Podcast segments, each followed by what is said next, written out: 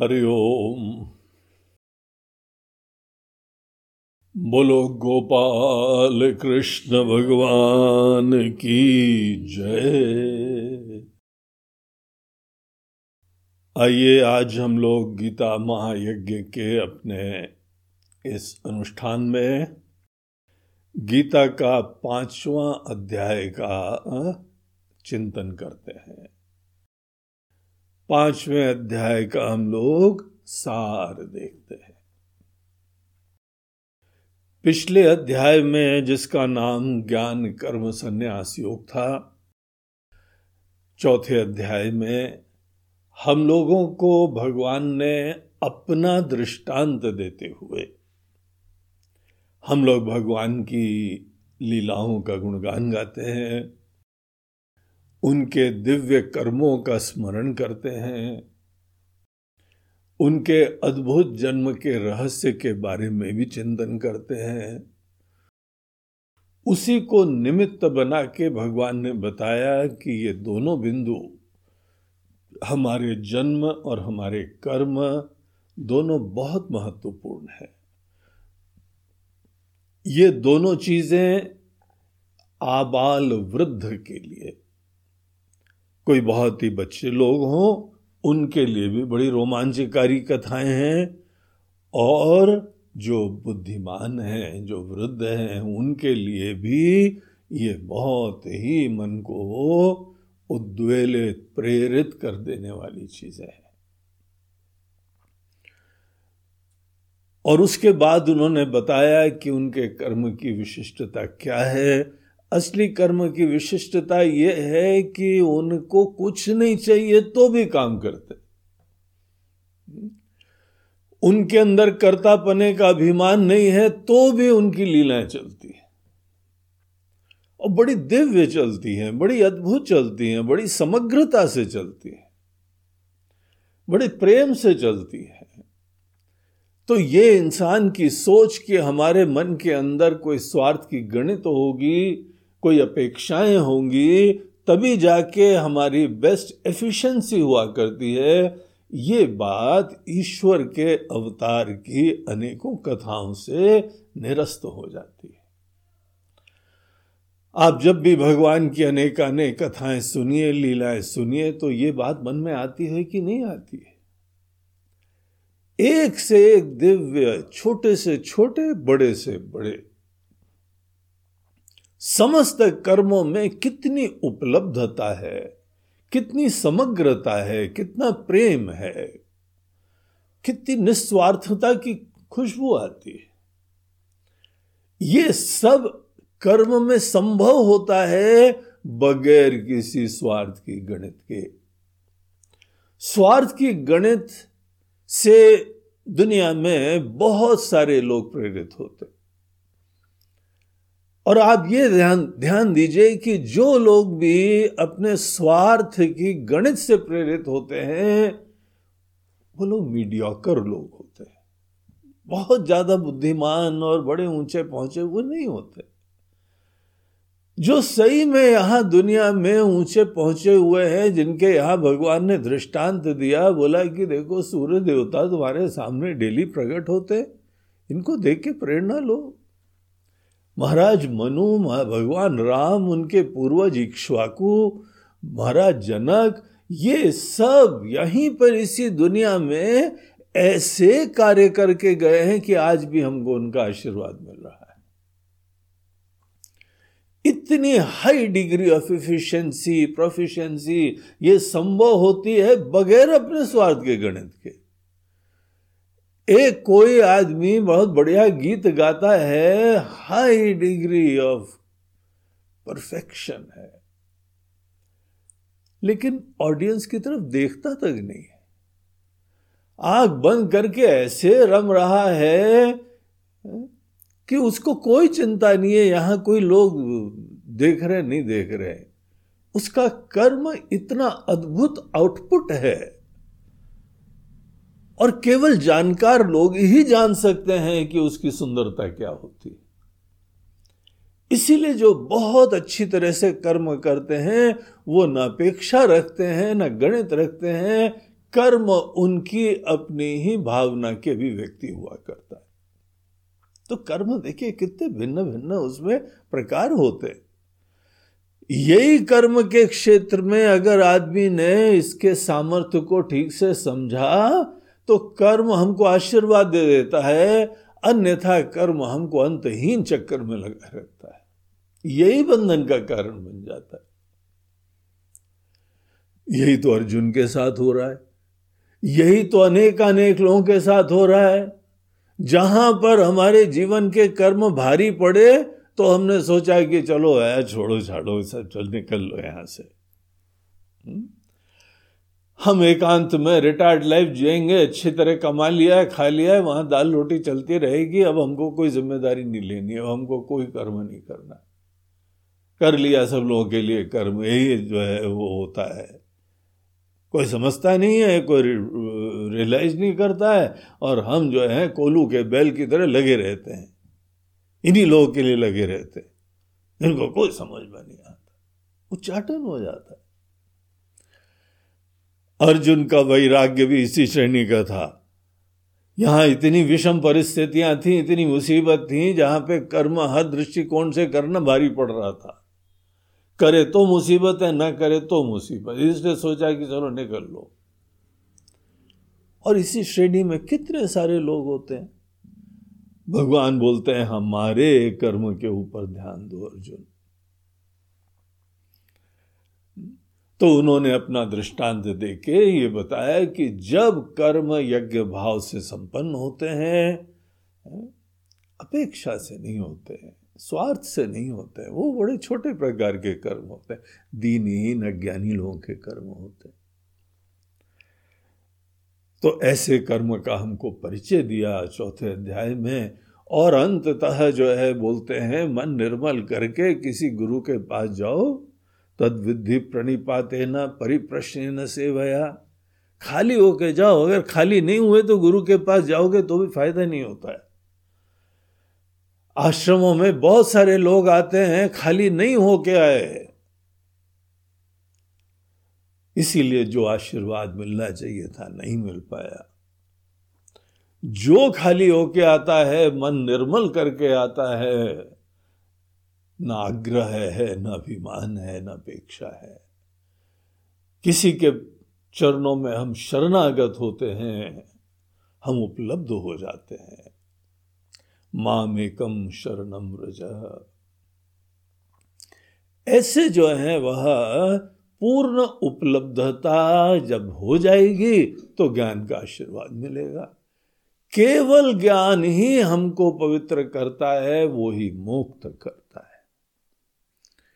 यद्यपि गीता में कर्म की चर्चा हो रही है, लेकिन ये मन, कभी भ्रम मन में नहीं आना चाहिए कि गीता बोलती है, कर्म करते रहो, कर्म करते रहो। ये ऐसे लोग बोलते हैं जिन्होंने कभी गीता पढ़ी नहीं है। अरे, कोई कोल्हू का बैल थोड़ी बता रहे हैं, कर्म करते रहो। इतना ओवर सिंप्लीफाई करेंगे तो अपना ज्ञान मात्र दिखाएँगे। कर्म से मुक्ति नहीं होती है, ये गीता में बताया है, चौथे अध्याय में बताया है, आत्मवंतम न कर्माणी। जो आत्मवंतम न कर्माणी निबद्धनंती धनंजय। वो व्यक्ति यहाँ पे अपने अंदर से कर्म में अकर्म को देखता है। कुछ कर्म करते ही नहीं है। इस तरीके से यज्ञ भाव से धीमे धीमे आत्म के ज्ञान के लिए तैयारी होती है। ये पॉइंट यहाँ बता रहे तो यहाँ पे देखिए, पुनः ज्ञान से ही मुक्ति होती है, ये बात बताई। अर्जुन को जो है ना, यहाँ पे अभी थोड़ा सा समन्वय नहीं हो पा रहा है। ये दो चीज़ें अलग अलग दिखाई पड़ रही हैं। हमको कर्म करना है और कर्म नहीं करना है। एक ऑप्शन ये रहता है कि अनेकों प्रकार के यहाँ पे जिम्मेदारियाँ हो सकती हैं, प्रेरणाएँ हो सकती हैं, अभिव्यक्तियाँ हो सकती हैं। हम ये चीज़ों को अच्छी तरीके से स्वीकार करें और उसके उपरांत ईश्वर के निमित्त बन के उनकी खुशी के लिए कार्य करें। वो आर्ट ऑफ़ कर्म। ये चीज़ भगवान बता रहे हैं। इसका महत्व तो बता रहे हैं। बोलते हैं, ऐसे यज्ञ भाव से, पूजा भाव से सतत तुम्हारे कर्म ईश्वर की आराधना बने। एक ये ऑप्शन है। दूसरा ये ऑप्शन है कि ज्ञान की प्राप्ति के लिए हमको टोटली फ्री हो जाना चाहिए। न कोई कर्म, न कोई ज़िम्मेदारी, न कोई संबंध।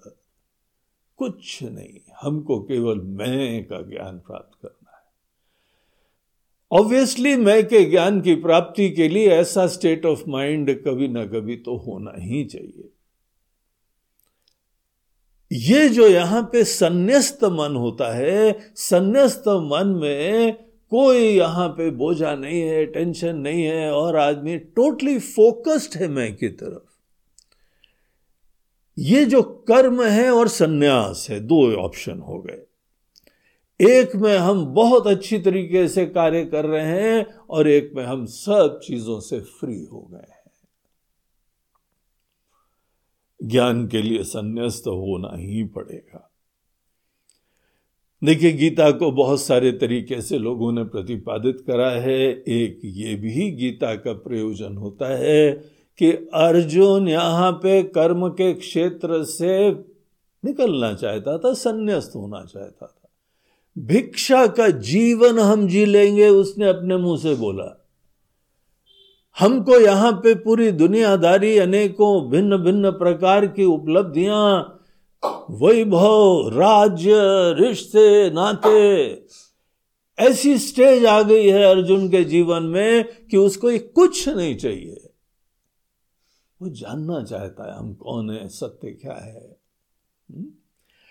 ऐसी चीज़ में रुचि हो गई है, प्रेरणा हो गई है तो कर्म करना एक तरीका हो गया है, सब चीज़ें छोड़ना एक हो गया है। इन दोनों विरोधी चीज़ों का साथ में अस्तित्व नहीं होता है। कि सवेरे संन्यास्त हो गए, फिर शाम को जो है दिन भर के लिए फिर कर्म करने वाले हो गए। तो इस प्रकार से इनको कहते हैं स्थिति गतिवत विरुद्ध स्वभाव। एक में आपको स्थिति है, दूसरे में गति है। एक में कर्ता बन के बैठेंगे, एक में हम करता ही नहीं है। हम शोध कर रहे हैं, हम क्या है? इसलिए सन्यास और कर्म, ये दो प्रकार की चीज़ों के बारे में अर्जुन जो है वो स्पष्ट करना चाहता है। एक न एक दिन जो है वो सन्यास करना पड़ेगा। और पूरी गीता पता है, आपको सन्यास का तरीका बता रही है। सन्यास केवल बाहर से रिश्ते, नाते और कोई ज़िम्मेदारी छोड़ना नहीं है। ये तो बड़ा आसान होता है। कोई भी घर छोड़ छाड़ के पहले अपने रिश्ते, नाते बनाए और उसके उपरांत जो है बड़ी मुसीबत आने लगी। बोला, नहीं, हम तो बाबा जी बनने जा रहे हैं, सब छोड़ छाड़ दिया। इजी लगता है ना? कौन सा बड़ा विवेक करा? और यह तो कमज़ोरी दिखाई पड़ती है। अगर मान भी लिया किसी व्यक्ति के मन के अंदर कोई मोह नहीं रहा, कोई अटैचमेंट नहीं रहा, जैसे कि कोई गौतम बुद्ध। राज्य था, घर था, सब चीज़ें किनारे करके, कर पाए। तभी तो ज्ञान प्राप्त होता है, इसी को सन्यास बोलते हैं। हम लोग के वहाँ सन्यास आश्रम एक व्यवस्थित जो है, आश्रम की तरह स्वीकार करा गया है। चार वर्ण और चार आश्रम।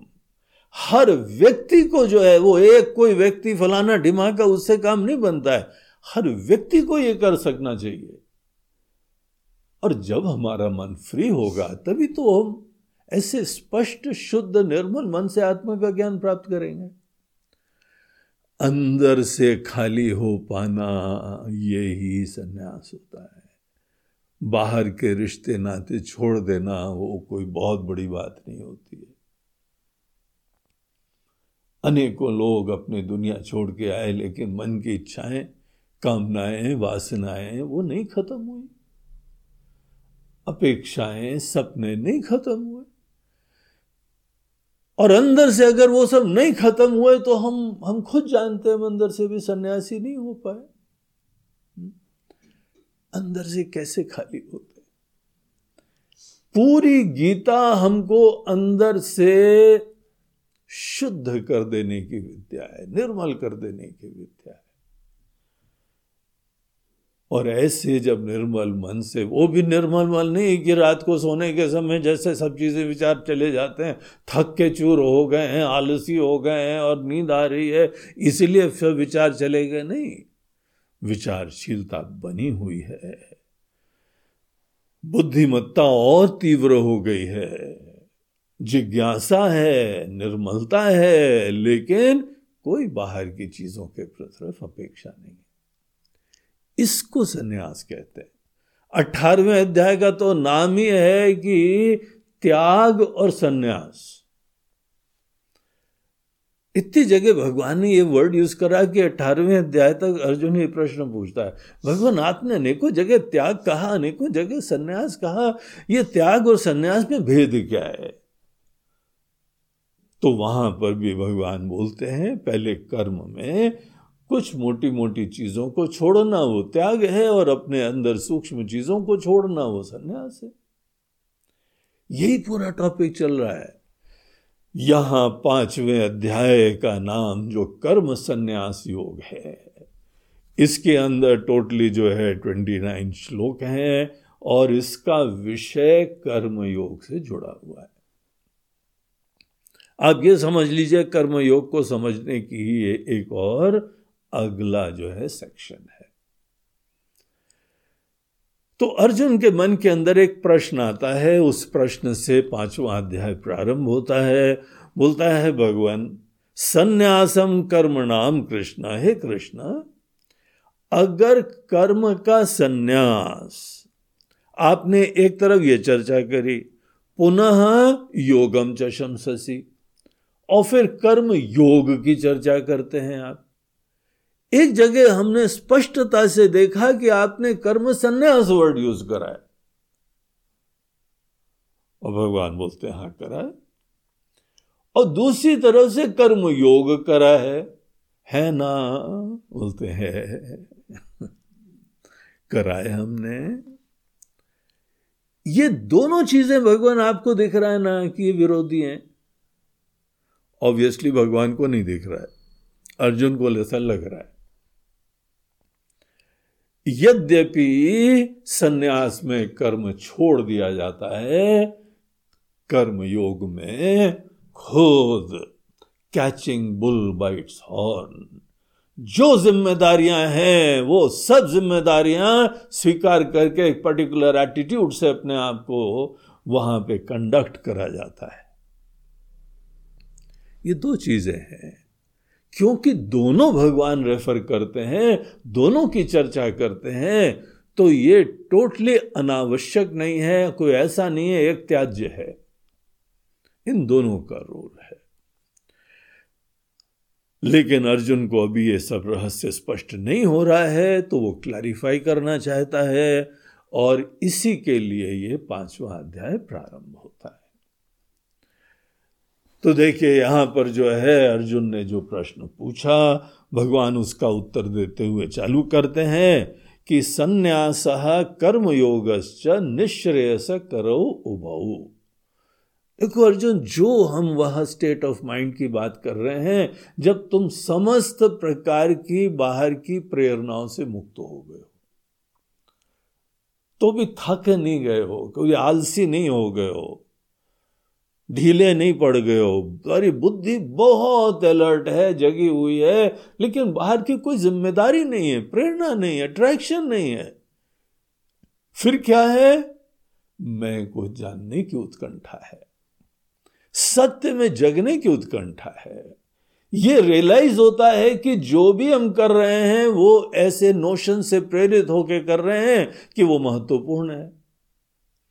ये करेंगे तो अच्छा हो जाएगा, वो करेंगे तो अच्छा हो जाएगा, ऐसा नाम हो जाएगा, ऐसा धन हो जाएगा, ऐसा ये हो जाएगा, ऐसे आराम हो जाएगी, ऐसे रिश्ते हो जाएँगे। हमारी धारणाएँ हैं कि ये सब करने से हम बड़े सुखी हो जाएँगे। धारणा से प्रेरित हो रहे हैं ना? और हम ही करने वाले हैं, हम ही करते हैं, हर इंसान को खुद ही करना चाहिए तो करने वाले हम ही हैं। ये भी धारणा है। और हमको ज़रूरत है, ये भी धारणा है। बाहर से हमको मिल जाएगा सुख, ये भी धारणा है। अनेक अनेक धारणाओं से युक्त होके कर्म आदमी करता है। सन्यास में सभी धारणाओं को क्वेश्चन करा जाता है। इसीलिए सन्यासी आदमी यद्यपि बाहर की अनेक अनेक चीज़ों में प्रेरित नहीं हो रहा है, लेकिन बहुत जगह हुआ है। उसको तो जो फंडामेंटल्स हैं, उसके बारे में विचार कर रहा है वो। आज तक जो मान्यताएँ थी, अब मान्यताओं के ऊपर प्रश्न चिन्ह लग गया है। जब हमारी फंडामेंटल मान्यताओं पे प्रश्न चिन्ह लग गया है तो हमको पहले उन्हें सॉर्ट आउट करना है। इसीलिए अगर सन्यासी आदमी बाहर की चीज़ों से प्रेरित नहीं भी होता है तो ऐसा नहीं है कि निष्क्रिय बैठा हुआ है। एक्टिव है हाइपर एक्टिव है, बहुत अलर्ट है। ध्यान, चिंतन, मनन, ये सब चीज़ों में गहराई में सत्य को जानने की उत्कंठा विराजमान है। और सब चीज़ें कर्म से थोड़ी होती हैं। समझना, ये भी एक बहुत इंपॉर्टेंट चीज़ है। तो भगवान कहते हैं कि अर्जुन, वो फ़ेज़ जहाँ पे तुमको बाहर के कोई कर्म नहीं करने हैं, कुछ जानने की प्रधानता है, उसको हम सन्यास कह रहे हैं। वो सन्यास और दूसरा, जो भी कर्म के क्षेत्र में कार्यकलाप करने हैं, वो अपने स्वार्थ की चिंता से नहीं करते हुए, सबके हित के लिए सर्वे भवंतु सुखिना। सर्वे संतु निराम है आपके दिल की प्रेरणा है। ये कोई बहुत बताने की ज़रूरत नहीं है हमको, हर जगह लिखने की ज़रूरत भी नहीं है। हाँ अगर आपको अपने लिए आराम है, ध्यान करने के लिए तो लिख भी लो। लेकिन कई बार हम लोग बोलते रहते हैं, दिखाते रहते हैं, अंदर अपने स्वाद की चिंता बनी रहती है। वो नहीं हो। कर्म योगी का जो है ऑब्जेक्टिव ये होता है कि जीवन की हर परिस्थिति में हम निस्वार्थ होकर सबके हित के लिए, बल्कि इंसानी नहीं, पूरी कायनात, पूरी दुनिया। और दुनिया बनाने वाले हमसे प्रसन्न हो जाएँ, उनकी प्रसन्नता के लिए जिसने ये दुनिया बनाई है, हम उनके ही निमित्त बन के कार्य करें। इस प्रकार से एक वो जो है स्टेट ऑफ़ माइंड है। ये जो दोनों ऊपर से हमको बिल्कुल ही डिफरेंट दिखाई पड़ रहे हैं। एक दृष्टिकोण से डिफरेंट हैं, अर्जुन। बहुत डिफरेंट है। और ये भी तुम्हारे मन की अगर शंका है कि ये दोनों हम कैसे कर सकते हैं, ये भी शंका सही है, दोनों एक साथ सह समुच्चय नहीं होता है। एक ही साथ आदमी सन्यासी भी होगा और कर्म भी कर रहा होगा। उसके इरादे सन्यास के हो सकते हैं, ऊपर से ड्रेस भी सन्यासी की पहन सकता है, उसमें भी कोई हर्जा नहीं है। लेकिन अभी सन्यासी हुआ नहीं है वो। अगर कोई भी बाहर के हमारे लक्ष्य आज भी हमको प्रेरित करते हैं, और कौन प्रेरित करता है? जो हमको सुख दुख दे सकता है। जब हमको बाहर की चीज़ें सुख देती हैं या दुख देती हैं, इसका मतलब है हमारे अंदर उसका महत्व है। और कर्म के क्षेत्र में अगर बाहर कैसी भी सिचुएशन आए, आपको उद्वेलित न करे, आप समत्व रख पाए हैं ऑब्जेक्टिविटी अपनी रख पाए हैं, और तो भी सबके हित के लिए काम करें। उसको कहा जाता है, कर्म योगी के मन के अंदर का समत्व सिद्ध हो रहा है। तो कर्म योगी के ये ऑब्जेक्टिव है। ये अलग चीज़ है। एक साथ सन्यास और कर्मयोग नहीं होता है। इसको वंस फॉर ऑल रिजॉल्व कर लेना चाहिए, स्पष्ट करना चाहिए, तभी आप संन्यास का अर्थ समझे, तभी आप कर्मयोग का अर्थ समझे। शास्त्र हमको बताते हैं कि इसमें क्रम समुच्चय होता है, युगपत समुच्चय नहीं होता है। क्या मतलब है? बोलते हैं, एक ही साथ आप जो है सन्यासी भी हो और एक ही साथ आप कर्मयोगी भी हो, इसको बोलते हैं युगपत समुच्चय। एक साथ दोनों हो जाना। जैसे गति और स्थिति एक साथ नहीं होती है, वैसे ही सन्यास और कर्मयोग एक साथ नहीं होता है। इसमें क्रम समुच्चय करना पड़ता है, अर्थात first stage and second stage पहली स्टेज में हमको कर्म योगी बन के जीना है, खूब दिलो जान से जीना है कई बार हमारे अपने स्वार्थ मन में आएँगे, कई बार मन में हर्ष शोक भी आएँगे।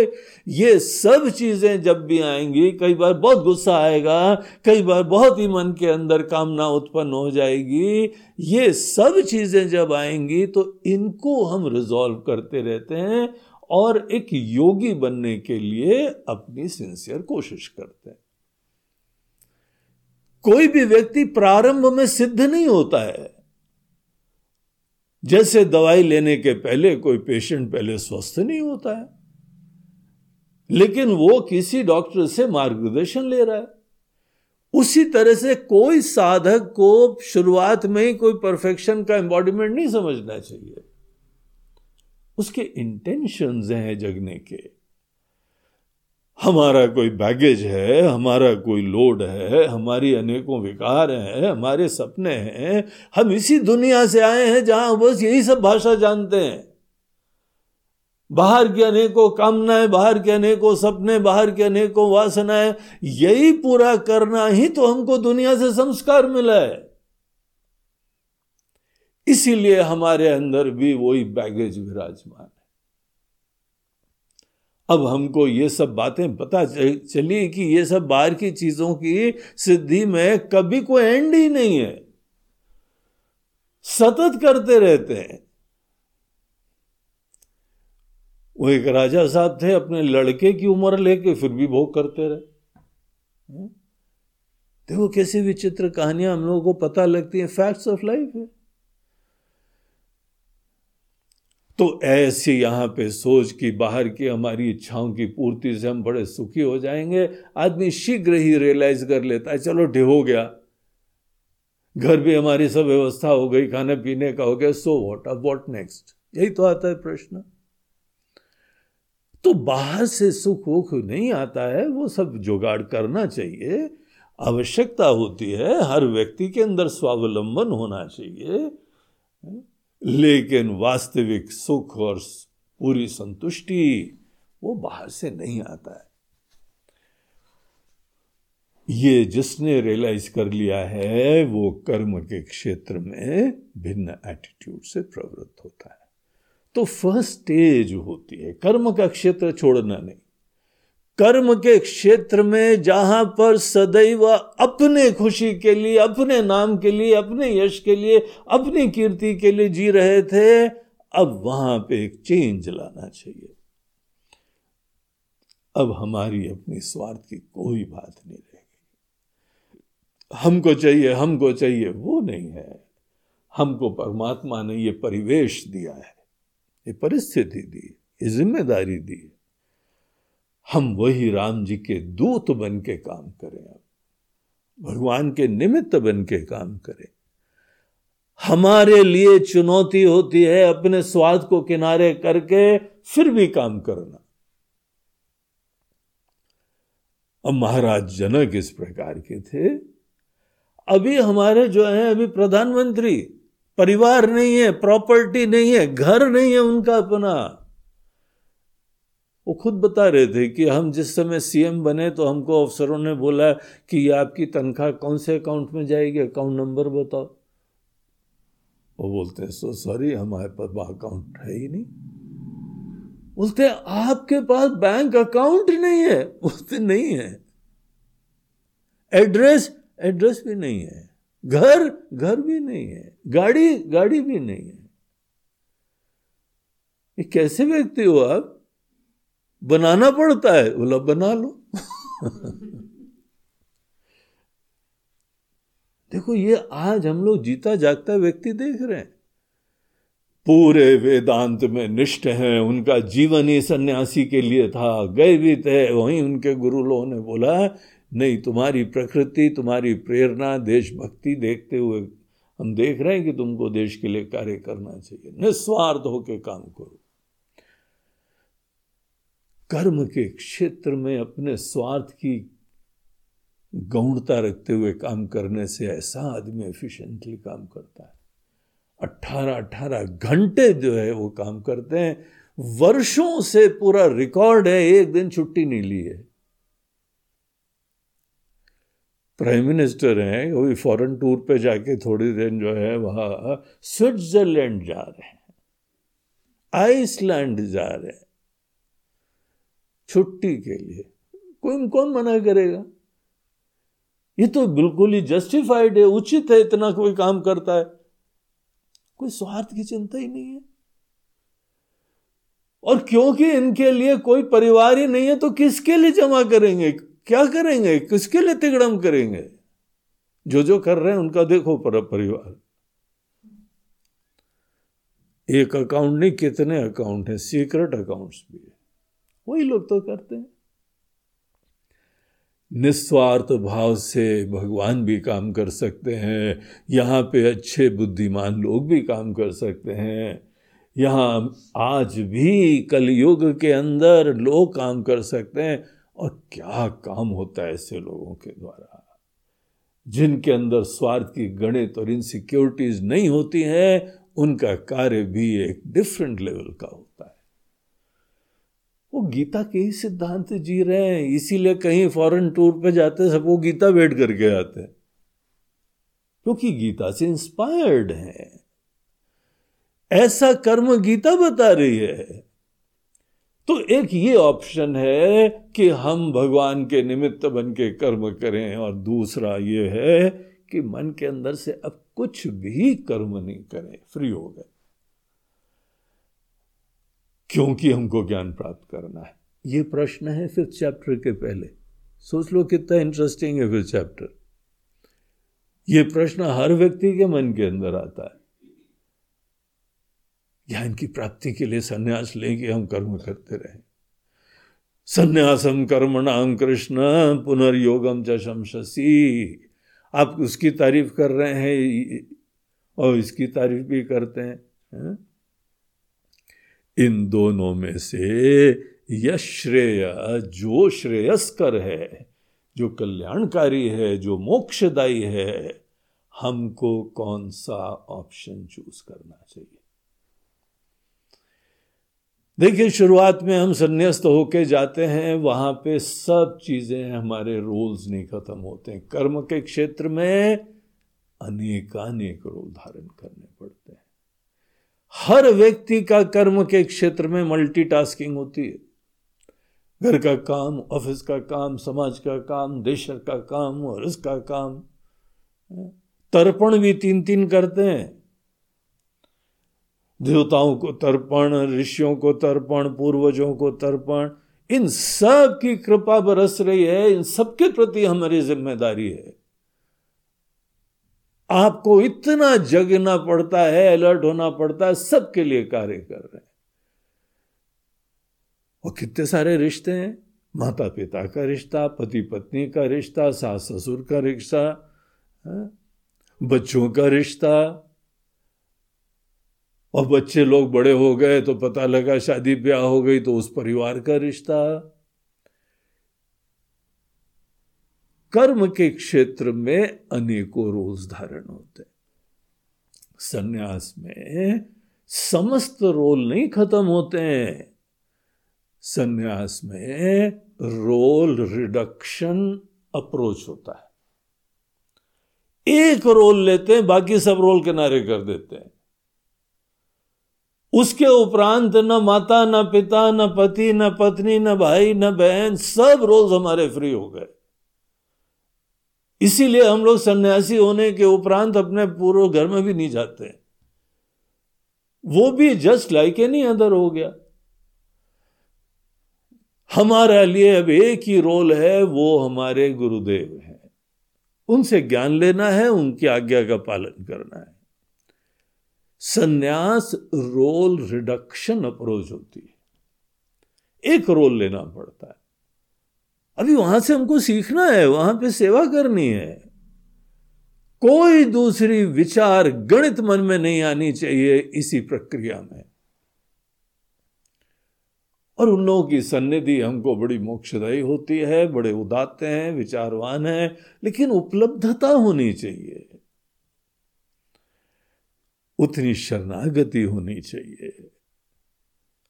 तो अर्जुन सोचता है, भगवान, ये दुनिया भर के रोल और झमेले छोड़ के हम हम यहाँ चले जाते हैं। तो क्या ऑप्शन है हमारे पास? भगवान बोलते हैं कि नहीं। सन्यास का पथ, ऐसी शरणागति एक की। बाकी सब अपने मन के अंदर वैल्यूज़ प्रेरणाएँ, महत्व सिक्योरिटी पैसे जमा करके रखते हैं। एक सज्जन यहाँ आए, अपना बैंक अकाउंट बना रखा। गुरु जी हमने सब छोड़ दिया। है बोला, सब छोड़ दिया? दिखाओ अपना अकाउंट बुक नहीं वो तो रखना पड़ता है, चलना पड़ता है काय के लिए चलना पड़ता है।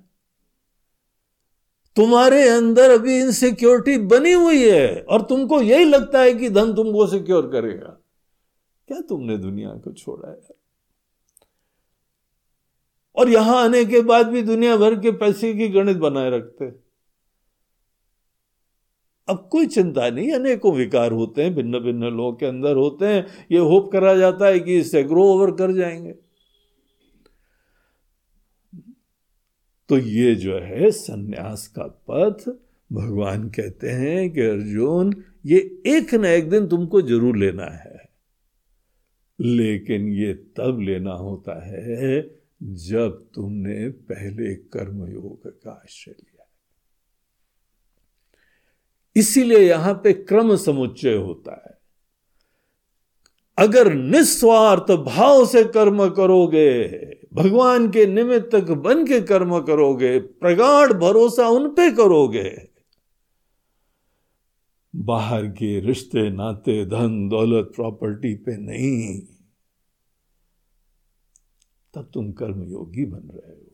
जो करो भगवान के ही निमित्त बन के करो। भरोसा से करो। ये हमको संन्यास्त होने के लिए पात्रता देता है। तो अर्जुन ये समझो कि दोनों चीज़ें जो हैं, वो हमारे मन को परम कल्याण के लिए निमित्त हुआ करती है। निश्रेयस करो भव दोनों चीज़ें। स्टेजेस में। निस्वार्थ भाव से कर्म करना अभी तक वो नहीं पता है।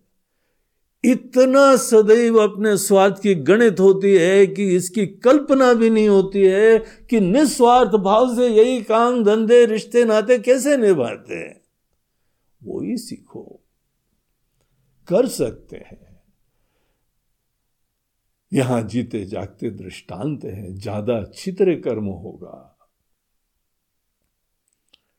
और हमको वही सन्यास के लिए पात्र बनाएगा। मन फ्री हो जाता है। ऐसे फ्री माइंड से ही होता है। और अर्जुन आगे बताते हुए कहते हैं, ज्ञेय सनित्य सन्यासी, उसी को सदैव सन्यासी समझो। अगर संन्यास्त होके तुम गए हो गुरु के पास। क्या लक्षण है? क्या पहचान है? महाराज जी छोड़ के आ गए। किसको? बीबी और बच्चे भी। अच्छा बाबा, ताली बजाए क्या? इसको सन्यास बोलते हैं। सन्यास घर बार छोड़ने को नहीं बोलते। हाँ घर बार तुम्हारे लिए बहुत महत्वपूर्ण था, यही पता लगता है, इसीलिए इसको छोड़ना बहुत बड़ी बात थी तुम्हारे लिए। लेकिन इसको सन्यासी नहीं बोलते। किसको सन्यास बोलते हैं? ज्ञेय सनित्य सन्यासी, यो न द्वेष्टि न कांक्षति। इसमें कोई नापसंदगी नहीं आती। और कोई आकांक्षा नहीं होती। वो सन्यासी होता है हम लोग यहाँ पे एक मंत्र का पाठ करते हैं, ओम सहना बहुतु सहनो भुनकतु, सह वीरियम करवा वह गुरु और शिष्य दोनों ये मंत्र का पाठ करते हैं। उसी मंत्र में आता है, माँ विद्विषा वह हम दोनों आपस में द्वेष ना करें। गुरु तो नहीं करेंगे, लेकिन शिष्य को करने के पूरे चांसेस हैं। क्यों? क्योंकि जो जो चीज़ें शिष्य पकड़ा हुआ है, गुरु का यही डर्टी वर्क है। उसको छुड़वाओ। वो छोड़ने को तैयार नहीं है, बल्कि उसके ऊपर उंगली भी उठानी पड़ती है। तुम गलत हो, तुम मोहित हो, तुम ना समझो अरे कैसे गुरु जी आप बातें करते हैं? हम तो इतने परम शुद्ध आपके परम शिष्य। हम तो जो हैं, हमको आप बोलो अच्छा ही हो तो। लेकिन गुरु बोलते हैं कि भाई, जब तक हम ये छुड़ाएँगे नहीं तुम्हारे छोटे रोल्स को और अभिमानों को, हम कैसे तुमको जगाएँगे? इसीलिए वैदिक मंत्र में बोलते हैं, भैया, शुरुआत में प्रार्थना कर लो। गुरु के प्रति भी विद्वेश न उत्पन्न होने पाए। जिसके अंदर यो न द्वेष्टि न कांक्षति। कोई किसी के प्रति द्वेष नहीं है। और नहीं कोई आकांक्षा है, उसको अर्जुन सन्यासी कहते हैं। निर्द्वंद्वो ही महाबाहो सुखम बंधात प्रमुचते वो लोग बहुत आसानी से अपने अंदर के बंधन सब खत्म कर देते हैं। प्रबुद्धता। और जो प्रबुद्ध हो जाते हैं, वो सदैव पूजना, पूजा के लिए नहीं होते हैं। वो जगने के लिए खुद जगना पड़ता है, उसके लिए होते हैं वो। ये लक्ष्य हमारा होना चाहिए। सांख्य योग पृथक बाला प्रवदंती न पंडिता। जो ना सब लोग होते हैं, वो ये योग, कर्म योग को और ये ज्ञान के लिए तैयारी और इस तरह के स्टेट ऑफ़ माइंड को, इसको अलग अलग समझते हैं। बुद्धिमान लोग इन दोनों का रोल देखते हैं। स्टेजेस में हमको इन दोनों को अपने अंदर उतारना चाहिए। एक ही लक्ष्य के लिए दोनों समर्पित हैं। और तुम्हारी पात्रता के अनुरूप तुमको जो इस समय उचित है तुम कर सकते वो करो। अगर तुम कर्म योग अच्छी तरह से कर लोगे तो सन्यास के लिए तुम तैयार होगे, मन फ्री हो जाएगा। तो सन्यास वर्ड थोड़ा भारी पड़ता है डेंजरस लगता है। ये समझना चाहिए, तुम निर्मल हो जाओगे तो अंदर से नहा लोगे। अंदर से फ्री हो जाओगे। तो एक चीज़ में जो है, वह स्थित रहो और तुमको दूसरा प्राप्त हो जाएगा। और एक चीज़ यहाँ तुमको और बता दें, अगर तुम कर्म योगी अर्थात योग तुमने सिद्ध नहीं करा बैलेंस निस्वार्थता ईश्वर के निमित्त सेल्फ इफेसमेंट पूरी शरणागति कहीं पे पूरी शरणागति पार्शल नहीं ऊपर से दिखावे की नहीं अंदर तक डेयरिंग चाहिए रिस्क होना है अगर तुम ऐसे योगी नहीं बने हो, अर्जुन तुम्हारे लिए सन्यास बहुत मुश्किल होगा। संन्यासस्तु महाबाहो, दुखम आप तुम अयोगता। अगर योगी नहीं रहते हो तो सब चीज़ें छोड़ना तुम्हारे बस की बात नहीं। यहाँ दुनिया में अनेक अनेक चीज़ों में रहते हुए अपने अभिमान, अपनी अपेक्षा छोड़ नहीं पाते हो। उसी को योगी बोलते हैं। अगर कोई कर्म करते करते भगवान का आशीर्वाद बरस रहा है, वो सही में देखो, बोलने के लिए नहीं, केवल दूसरे को दिखाने के लिए। तुम अपने दिल में, अपने दृष्टिकोण से देखो। और दूसरी तरफ़ से अगर योग युक्त तो हो जाते हो योग युक्त तो मुनिर ब्रह्मा, अगर कर्म योग में इंप्लाइड जो जो चीज़ें हैं, शरणागति सेल्फलेसनेस अपने स्वार्थ की निश्चिंतता, कोई सिक्योरिटी का इशू नहीं है हमारा भविष्य में। अगर इस प्रकार से होता है योग युक्तो मुनिर ब्रह्म अचिरेणाधिगछति बगैर किसी विलंब के तुमको अपने ही स्वस्वरूप में जागृति हो जाएगी।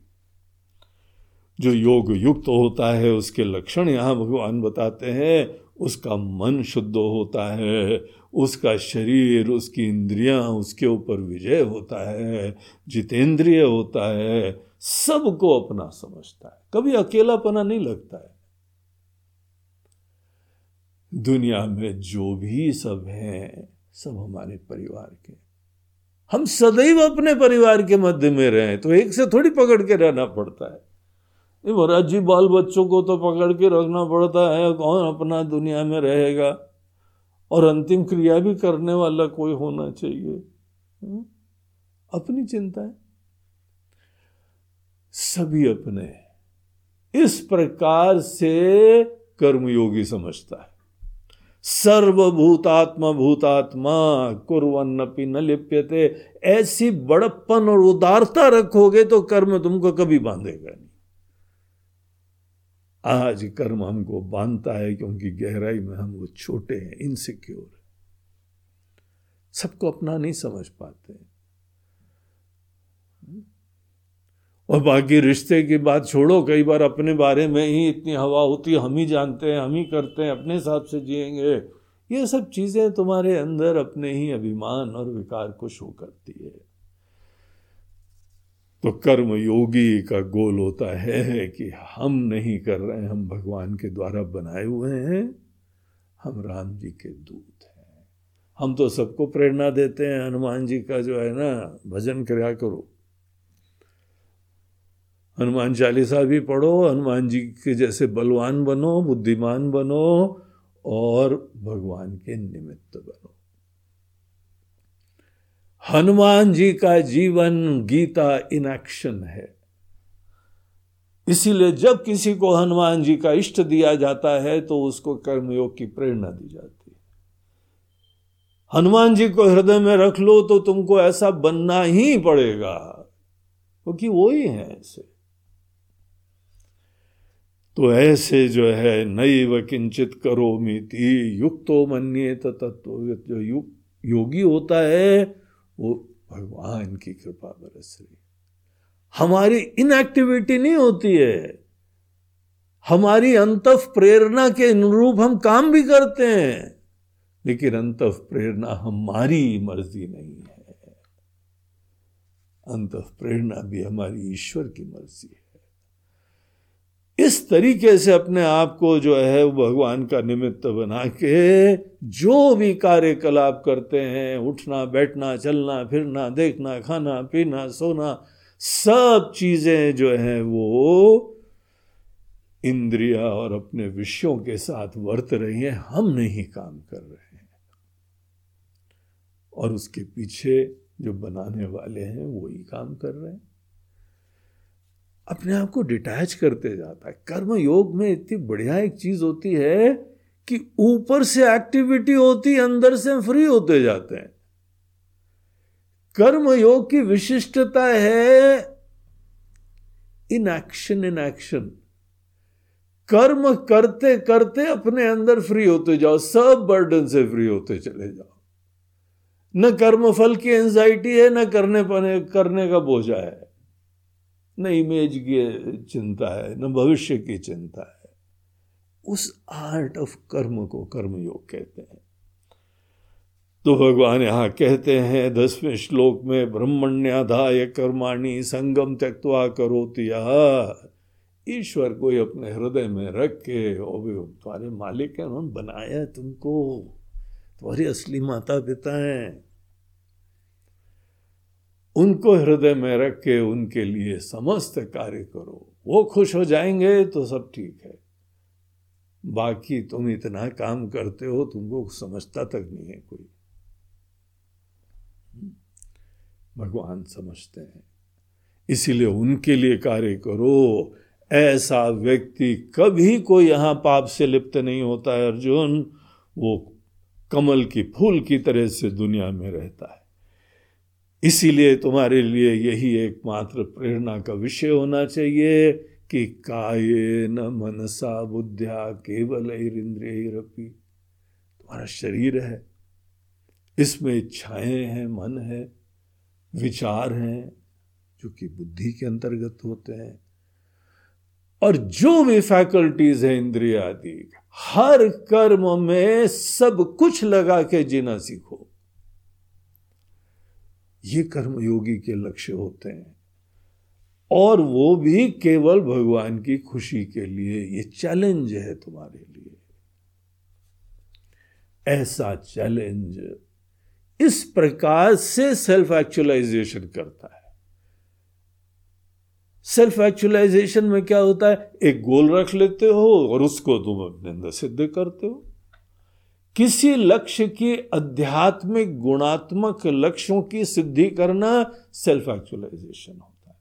सेल्फ एक्चुअलाइजेशन सेल्फ रियलाइजेशन नहीं होता है। सेल्फ रियलाइजेशन में तो हमको पता ही नहीं हम क्या हैं, हम खोज रहे हैं। एक्चुअलाइजेशन में हमने एक गोल निश्चित करा हुआ है, वो तो कम से कम बन पाए।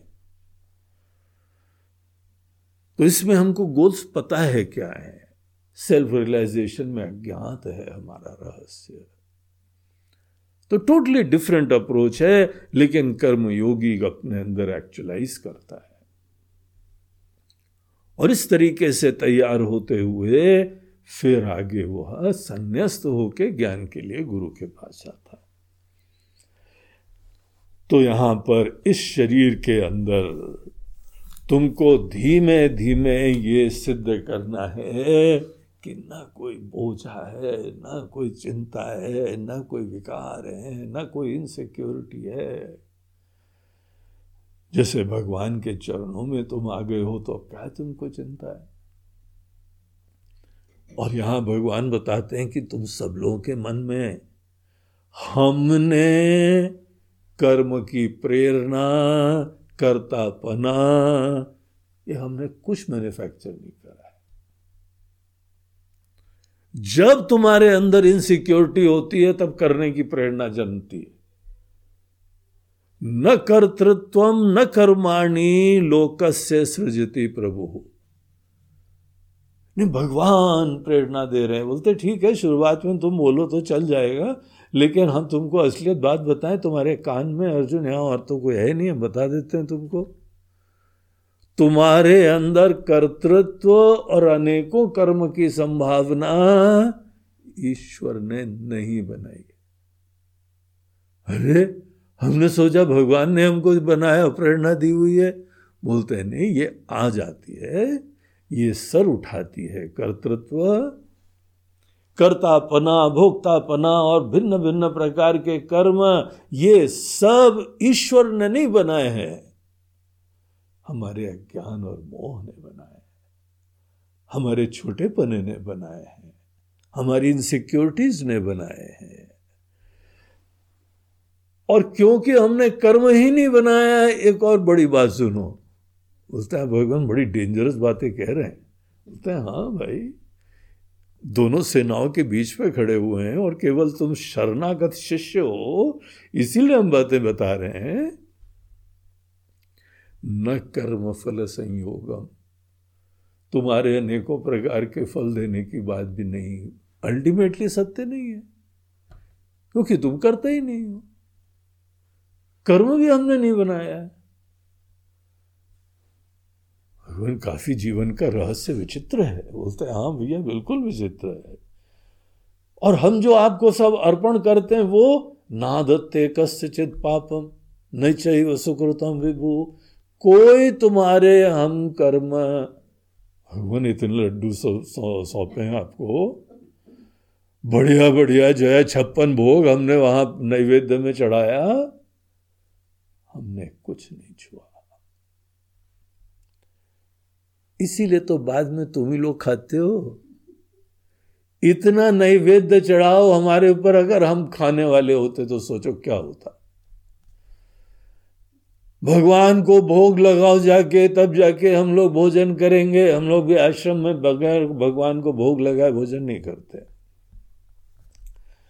और अगर भगवान को भोग लगाया और थाली खाली वापस आई तो क्या होगा? सब भोजन भगवान को भोग लगाया, पता लगा भंडार खाली। होता है क्या? नहीं होता है, तभी तो हम लोग खाते हैं, उनकी याद करके खाते हैं, उनकी कृपा का स्मरण करके खाते हैं। ये रहस्य यहाँ भगवान बोलते हैं, किसी के पाप पुण्य हम नहीं, हम हम नहीं लेते हैं। लेकिन हाँ तुम हमको दो, ये उचित होता है। लेकिन हम लेते नहीं हैं। एक स्वामी जी थे, उनके पास जब भी कोई फल या मिठाई ले जाते थे तो रख तो लेते थे, लेकिन खाते नहीं थे। ये हमारे गुरुदेव अपने गुरु जी की कहानी सुनाते थे। वो बोलते थे, कोई भी आता था, हमने सोचा, देखो, बढ़िया मिठाई लाया है सीज़न वाली, ये कलाकंद, ये भक्त लाया है, अब ये भक्त जो है, कलाकंद लाया, अब सब भक्तों को, शिष्यों को आज कलाकंद मिलेगा। लेकिन कलाकंद का डब्बा उनकी कुटिया में चला जाता था। वो निकलता ही नहीं था। शायद गुरु जी को बहुत कलाकंद अच्छा लगता है, खा गए सब, हा? एक बार वो जब बाहर गए किसी यात्रा पे, पहाड़ों पे वो घूमते रहते थे। अकेले। एक झोला लटका के, कोई जूते नहीं, कोई कुछ नहीं, और ऐसे चले जाते थे पहाड़ में ऐसे फक्कड़ थे वो, ऐसे ज्ञानी थे। तो उस समय उनकी कुटिया साफ़ करते थे। सब डब्बे उनकी बेड के ऊपर एक टांग थी, लकड़ी की। बोलते, सब डब्बे वहाँ पे मिलते थे। ना खाते थे ना ना खिलाते थे। ना दत्ते कस्य चित पापम, न चैव सुकृतम। न किसी का पाप लेते थे, न पुण्य लेते थे। लेकिन भक्तों को भगवान को अर्पण करना पड़ता है। कम से कम उस चक्कर में उनके मन में यज्ञ भाव होता है, उदारता होती है, सेवा भाव होता है। ये सब चीज़ों के समावेश के लिए भक्तों को तो करना चाहिए। भक्ति बढ़ती है उससे। सेवा बढ़ती है, प्यार बढ़ता है, अपनापन बढ़ता है। लेकिन वो खाते नहीं खाते, ये डिफरेंट इशू है। सोचो तो भगवान जो है वो पूर्ण धाम पूर्णता के है आनंद के है वो किस भी चीज़ पे निर्भर होंगे तो हम तो कुछ भी नहीं ग्रहण करते हैं। तो अनेकों चीज़ों का ज्ञान प्राप्त करना है तुमको। क्या क्या चीज़ों का ज्ञान भरा पड़ा हुआ है? ज्ञाने न तो तत ज्ञानम ये शाम नाशितम आत्मन जब आदमी को ठीक ज्ञान से ये जीवन के रहस्य पता चलते हैं तो धीमे धीमे आदमी फ्री होने लगता है और उनके लिए यह जो ज्ञान है, जो जीवन का रहस्य है, जो आत्मा का रहस्य है, वो सूर्य की तरह चमकता हुआ उनके जीवन में सब अंधकार दूर कर देता है। ऐसे भगवान जो पूर्णता के धाम है, कृतार्थ है, आनंद के धाम है, संतुष्ट है, उनके लिए हमको सेवा करना सतत उनके लिए ही उनसे प्रेरित होते हैं। हमारे भगवान का पेट भरा हुआ है। इसीलिए हम भूखे प्यासे भगवान का नहीं सेवा कर रहे हैं। संतुष्ट हैं, कृतार्थ हैं, सुरक्षित हैं वो हमारे भगवान हैं। उनके लिए सब कार्य करो। उससे प्रेरित हो। और तुम तभी जाके वैसे बन सकते हो। नहीं तो कर्म का ही बड़ा अभिमान होता है। मैंने भगवान को ये दे दिया, मैंने भगवान को ये दे दिया, मैंने आश्रम में ये दे दिया, मैंने गुरु को ये दे दिया। ठीक है, तुम कम से कम ऐसी जगह दो तो कुछ उदारता होती है, कुछ सेवा होती है। लेकिन दरअसल तुम कर्म से फ्री नहीं हो गए तुम अभिमान से फ्री नहीं हो गए कर्मयोगी ऐसे भगवान को अपने हृदय में रख के सेवा करता देता सब है। सब कुछ देना चाहिए। जो नहीं दे पाते हैं, वो छोटी बुद्धि के होते हैं। संकुचित बुद्धि, असुरक्षित होते हैं, लोलुप होते हैं, आसक्त होते हैं। उन लोगों के लिए तो कर्म योग ही नहीं संभव है। किसी से प्यार करे ही नहीं उन्होंने। भगवान की कोई भक्ति नहीं उनके अंदर। तो नहीं कर्म योग होएगा, नहीं कोई सन्यास होगा, नहीं कोई ज्ञान होगा। यही क्रम होता है। पहले संसारी कर्मों से हम कर्मयोगी बनते हैं। निस्वार्थ, निश्चिंत होके ऐसे भगवान की सेवा करो। फिर संन्यास्त होते हैं। संन्यास्त होके फिर दुनिया से फ्री हो जाते हैं, एनर्जी शोध में, चिंतन में लगती है। और तब ज्ञान होता है। इसलिए तद बुद्ध तदात्मान तनिष्ठा तत्परायण, उन्हीं से प्रेरित होते हुए, उनको हृदय में रखे हो, रख के फिर जीवन जीते हुए, ऐसे लोग शीघ्र ही गच्छन्ति अपनरावृत्तिम ज्ञान निर्धूत कलमशाह ये ज्ञान का आशीर्वाद उनको एक दिन बाद में मिलेगा और तब जाके वो पूर्ण काम हो ये जीवन में संभावना, इतना आनंद, इतनी सिक्योरिटी, आपको कल्पना नहीं है। ये हमारे लिए रास्ता देख रही है। बस हमको अपनी इनसिक्योरिटीज और चिंताएँ, आसक्तियाँ छोड़ के जीना पड़ेगा।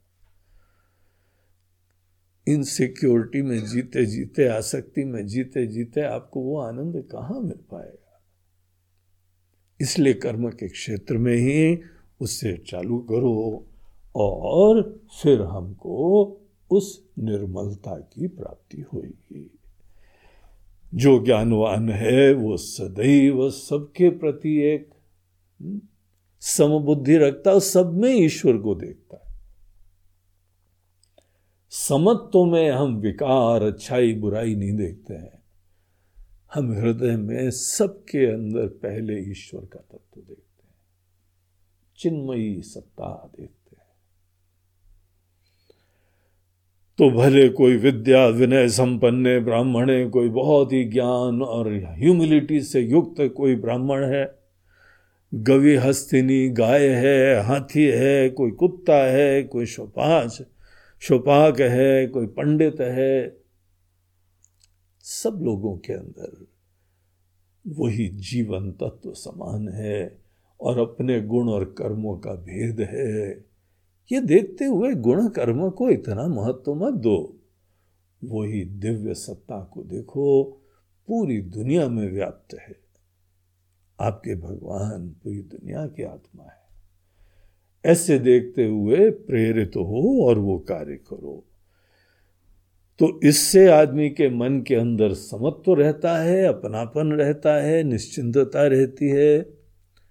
और अगर ये नहीं करेंगे, हम अपना अस्मिता बनाए रखेंगे, अपेक्षाएँ बना रखेंगे, आसक्तियाँ बनाए रखेंगे तो हमारी एंजाइटीज खत्म नहीं होगी। और एंजाइटी से हमारे तनाव नहीं खत्म होंगे।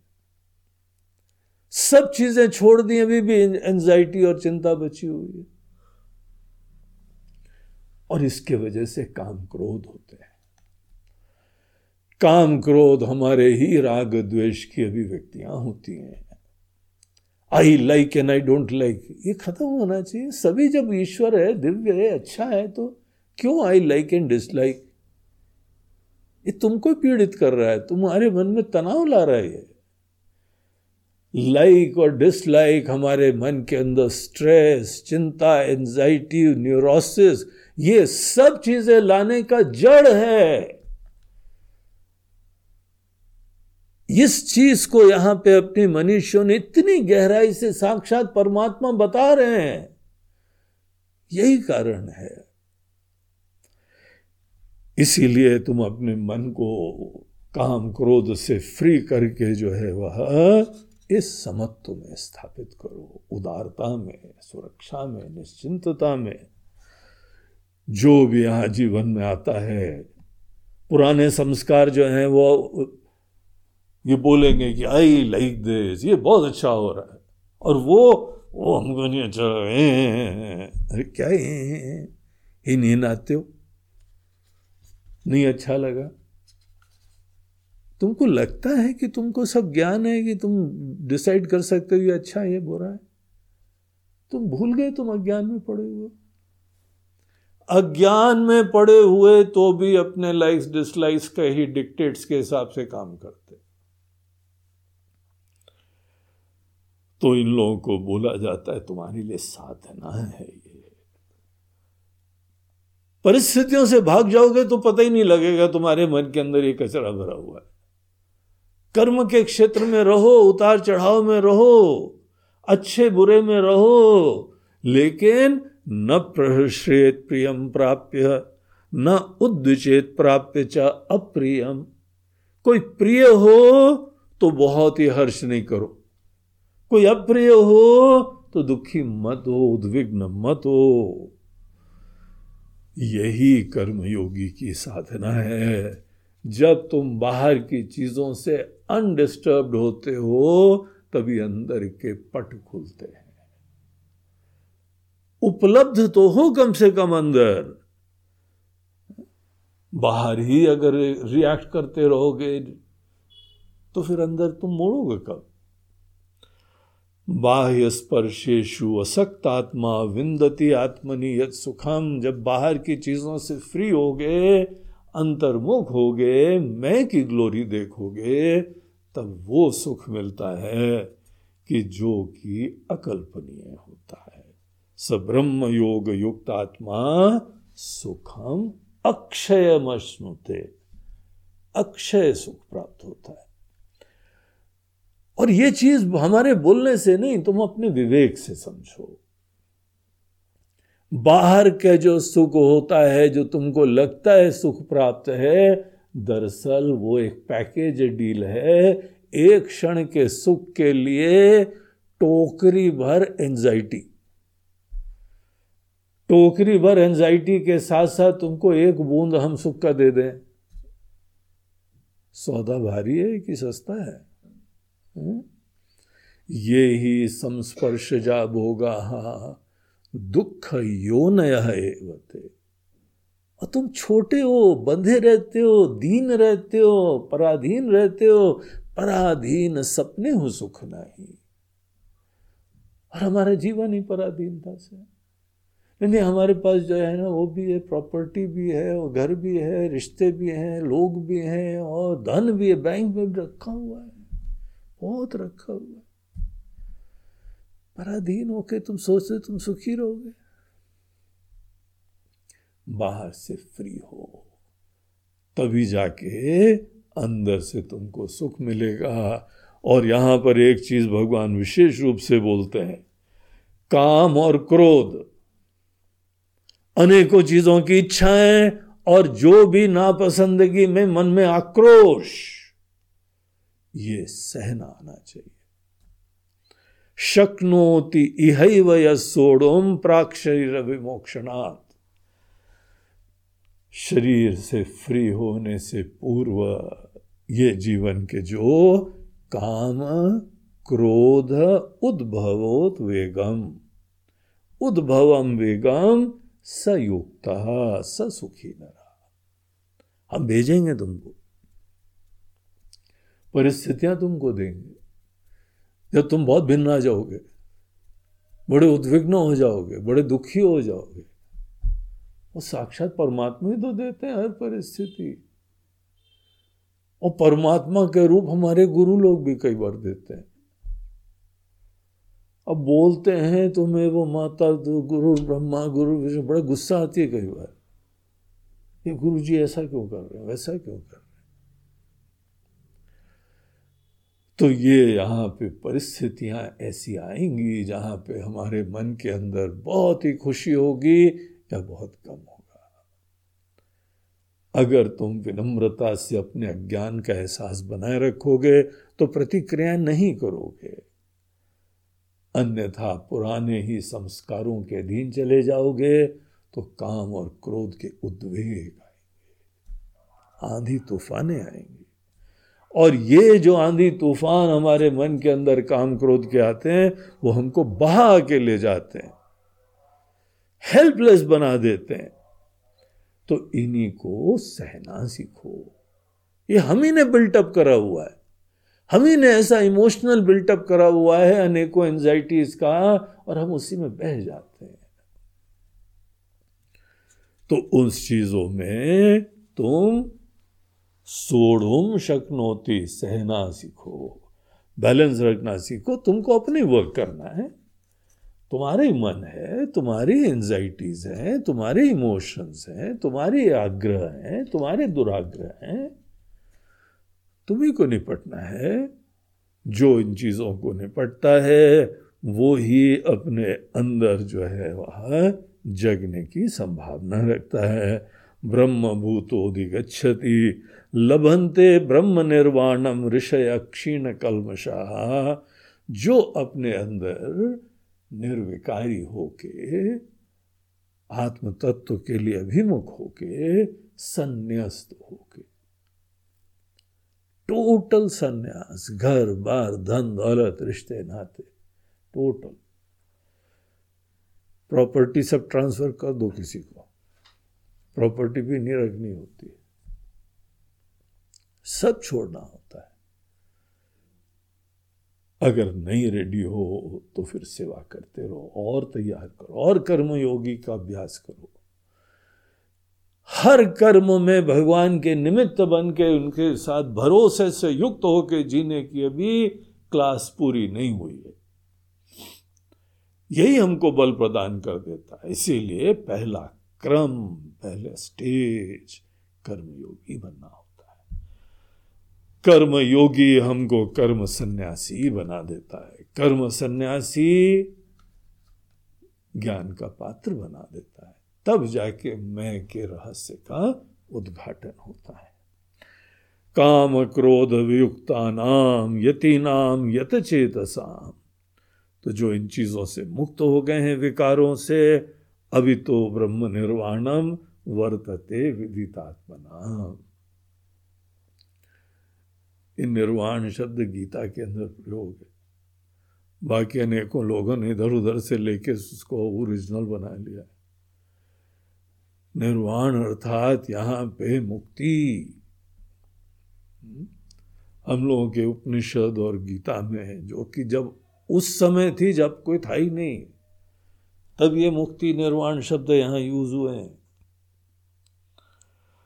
अभी तो ब्रह्म निर्वाणम गीता श्लोक ट्वेंटी सिक्स चैप्टर फाइव वहाँ भगवान कृष्ण नाम ये वर्ड यूज़ कर रहे हैं। ये कोई बात की बातें नहीं है।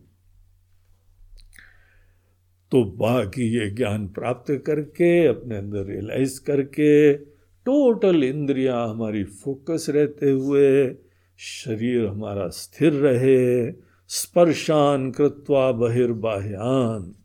सब विषयों के प्रति मन के अंदर टोटल उपेक्षा महत्व विहीन करके अटेंशन अपने अंदर प्राण पान हमारी सांस जो चल रही है वो बिल्कुल सम, बिल्कुल बैलेंस रहे, इंद्रिय, मन, बुद्धि, ये सब केवल उसी एक गोल के लिए, ज्ञान के लिए डेडिकेटेड रहे। मन में कोई इच्छा, कोई भय, कोई क्रोध नहीं रहे। तब जाके मैं में स्थिति होती है। अगर ये सब ज्ञान प्राप्त करके भी इच्छा हो गई तो इच्छा करने वाला, इच्छा का विषय दोनों फिर अलग हो गए। इसीलिए ये सब यहाँ पे अपने अंदर ऐसे निर्विकार होके तब उसमें लगा जाता है। और अनेकों लक्षण दिए कैसे चिंतन करते हैं? भोक्तारम यज्ञ तपसाम सर्वलोक महेश्वरम ये जो तत्व है, ये सब अनुभव करने वालों की आत्मा की तरह विराजमान है। यही समस्त यज्ञ और तपस्या का ऑब्जेक्टिव है। पूरे दुनिया के वही मालिक हैं। सुहृदम है, निस्वार्थ भाव से सबके ऊपर कृपा करते हैं। ज्ञातवाम, आम ऐसे मैं को जब ध्यान में बैठो, ज्ञान प्राप्त करके ध्यान करो। ऐसी चीज़ का ध्यान करो। ध्यान में ये नहीं है, फिर हमारे मन में कोई बाहर की चीज़ों की चिंता होने लगी। अब सन्यासी क्या होगी? उसे अगली बार भोजन कहा से मिलेगा? वो सब भी नहीं। कोई मन में चिंता नहीं, ऐसे अपने आप को तैयार करके फिर गहराई में रमा जाता है। जो इस तरीके से कर्मयोगी से नहा धो लिया। कर्मयोगी नहाने धोने का तरीका है। सन्यासी निर्मल हो गया। निर्मल के बाद तत्व तो का ज्ञानी हो जाएगा गुरु के ज्ञान से। फिर उसके बाद ध्यान करो इस पर तो यहाँ तक हमको पाँचवें अध्याय में बताया है, अब ये जो ध्यान करो, ये बीज हो गया अगले अध्याय के लिए। अब भगवान बोलते हैं कि ठीक है, जो ध्यान करो, मेडिटेशन। मेडिटेशन बहुत लोगों के लिए इंटरेस्ट का विषय है। तो कल का अध्याय जो है वो हम लोग देखेंगे। गीता में भगवान कृष्ण कैसा ध्यान बताते हैं? मेडिटेशन हम लोगों के शास्त्रों में कैसा बताया हुआ है? ऐसा जो है वह महत्व ध्यान का हो गया है। अनेकों डॉक्टर्स भी बोलते हैं कि ध्यान करो, थोड़ा सा बीपी भी बढ़ रहा है, थोड़ा रिलैक्स हो मेडिटेशन करा करो, योग करा करो। योग और ध्यान वर्ड तो कितना यूज़ होते हैं। और अगर आप नेट पे जो है मेडिटेशन सर्च करोगे, ऐसे फनी फनी मेडिटेशन दिखाई पड़ेंगे आपको। और सेल्फ कॉन्ट्रोडिक्टरी होते हैं। तो मन में जिज्ञासा होती है कि भगवान ने क्या बताया हुआ है? गीता में क्या बताया है? उपनिषदों में क्या बताया हुआ है? वेदों में क्या बताया हुआ है? हम लोगों की परंपराओं में क्या बताया हुआ है? तो कल का वो विषय रहेगा। आज हम लोगों ने कर्म और सन्यास के पॉइंट को रिजॉल्व कराया। समस्त रोल्स छोड़ के एक ही रोल लेके गुरु के पास जाओ, बोलते हैं, ये तभी हो पाएगा जब तुम कर्म योगी बन पाओगे। निस्वार्थ, निरपेक्ष, निश्चिंतता से सिक्योर होके पहले कर्म करना सीखोगे तभी सन्यास हो पाओगे, नहीं तो सन्यास में भी बड़ी चिंताएँ होती हैं। हम लोग तो आश्रम के लोग हैं, हम तो जानते हैं। बहुत सारे लोग आते हैं, मन के अंदर निर्मलता होती नहीं है, भाग जाते हैं। टिक नहीं पाते हैं। चिंता होने लगती है। इसीलिए अंदर से सब चिंताओं को दूर करना, निस्वार्थ भाव से, प्रेम से, कर्म करने से ये सब संभव हो जाता है। तो इस तरीके से पाँचवें अध्याय में ये कर्म संन्यास योग नामक पांचवा अध्याय है, इसके अंदर हमको पूरा रोड मैप दिया हुआ है। और उस गोल को सिद्ध करो और ज्ञान प्राप्त करके फिर बहुत ध्यान अच्छी तरह से करना पड़ता है। तो क्या करना पड़ता है? वो ध्यान का विषय हम लोग कल के सेशन बोलो, गोपाल कृष्ण भगवान की जय। आज के हमारे प्रवचन के प्रायोजक, इंदौर के एक बड़े धर्मनिष्ठ दंपति सुनील कुमार गर्ग जी और उनकी पत्नी मंजू गर्ग। तो उन लोगों ने प्रायोजित करा हुआ है और वो भी विशेष रूप से अपनी स्वर्गीय माता जी की स्मृति में। आज उनकी माता जी का संयोग वशात जन्मदिन था। तो आज के दिन वो इस दुनिया में आई थी तो वो बहुत ही अच्छे अपने माता पिता के भक्त रहे। खूब सेवा करी उन्होंने।